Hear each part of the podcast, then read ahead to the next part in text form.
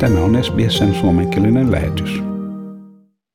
Hallitus sekä Nationals-puolueen johtaja Michael McCormack saivat osakseen kiusallisen iskun, kun Lou O'Brien, joka erosi puolueensa parlamentin johtoryhmästä sunnuntai-iltana, on hyväksynyt nimityksensä parlamentin alahuoneen varapuheenjohtajaksi. Tässä Lou O'Brien. It is a tremendous privilege to be in this place. Every election we put ourselves forward to our constituents to serve them in the most honest and best way we can. Labour nimitti O'Brienin varapuheenjohtajan tehtäviin ja hän voitti äänestyksen entistä Nationals-kollegaansa Damien Drummia vastaan äänin 75-67. Tulos yllätti hallituksen mukaan lukien pääministerin Scott Morrisonin, joka kuitenkin pystyi peittämään pettymyksensä.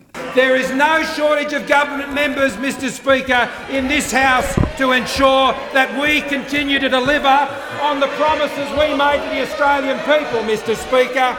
Myös varapääministeri Michael McCormack joutui onnittelemaan parlamentaarikkoa, joka vielä viime viikolla äänesti hänen johtajuuttaan vastaan. Can I too congratulate the uh, member for Wide Bay for his election, Mr Speaker, and I know he'll do a good job. I also uh, also pay tribute to the member for Nichols for putting his name forward, Mr Speaker. That's democracy. Opposition johtaja puolestaan nautti syntyneestä tilanteesta. Hän sanoi, että mitkään selitykset eivät voi peittää hallituksen nöyryytystä. Tässä Anthony Albanese.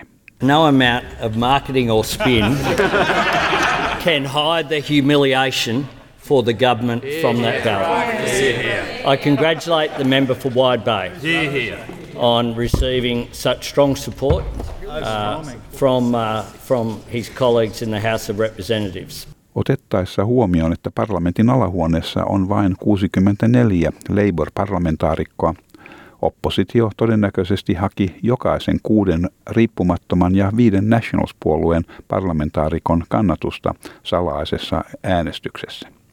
Kuitenkin jakautuminen koalition riveissä ulottuu johtajuutta koskevien jännitteiden ulkopuolelle aina ilmastopolitiikkaan asti. Jotkin koalition jäsenet ovat jälleen vaatineet, että hallitus rahoittaisi uusia hiilivoimaloita. Hallitus on jo ilmoittanut uudesta 4 miljoonan dollarin Queenslandin Collinsvilleen kaavailun hiilivoimalan toteuttavuustutkimuksesta. Kaikki parlamentaarikot eivät kuitenkaan pidä hanketta tervetulleena – Yksi vastustajista on liberaaliparlamentaarikko Trent Zimmerman. Hän sanoi, että liittovaltion ei pitäisi rahoittaa uusia hiilivoimaloita. I wouldn't want to prejudge any proposal for that, but the key thing from my perspective is that the Commonwealth shouldn't be in the business of building or, or funding a new coal-fired power station. Entinen pääministeri Malcolm Turnbull osallistui debattiin parlamentin ulkopuolelta, vaatien koalition vetäytymistä hiilestä.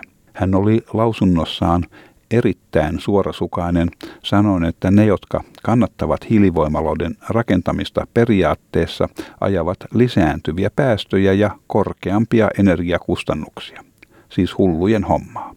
So those people who are advocating that the government should fund coal-fired power are basically making a case for higher emissions and higher energy prices, and that is nuts. Samaan aikaan riippumaton parlamentaarikko Sali Stegal paljasti ilmastonmuutosta koskevan lakialoitteensa, minkä kautta pyritään uudelleen käynnistämään kymmenen vuotta umpikujassa olleen ilmastopolitiikan. Hän sanoi, että tänä vuonna 2020 hänen mielestään on aika edetä asiassa ja hän sanoi tietävänsä, että liikeala myös vaatii tätä, joten tämä yksinkertaisesti edustaa järkevää taloudellista johtoa. Look, it's 2020. I think it's time we move on. We need a long-term plan. I know the business sector and the private sector is really calling out for this, uh, and so it's sensible economic management. And so that would be my preferred position, I think, for Australia, for us all to be united, put the climate wars to rest, and move forward with a new decade.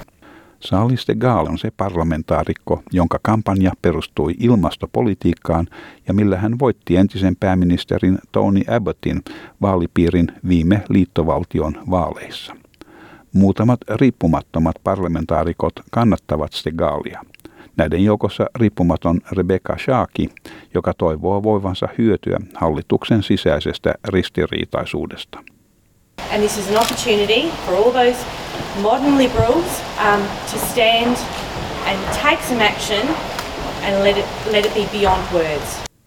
Pääministeri kuitenkin sanoi, että hänen johtamassaan hallituksessa ei ole mitään ilmastoa koskevaa sisäistä kiistaa.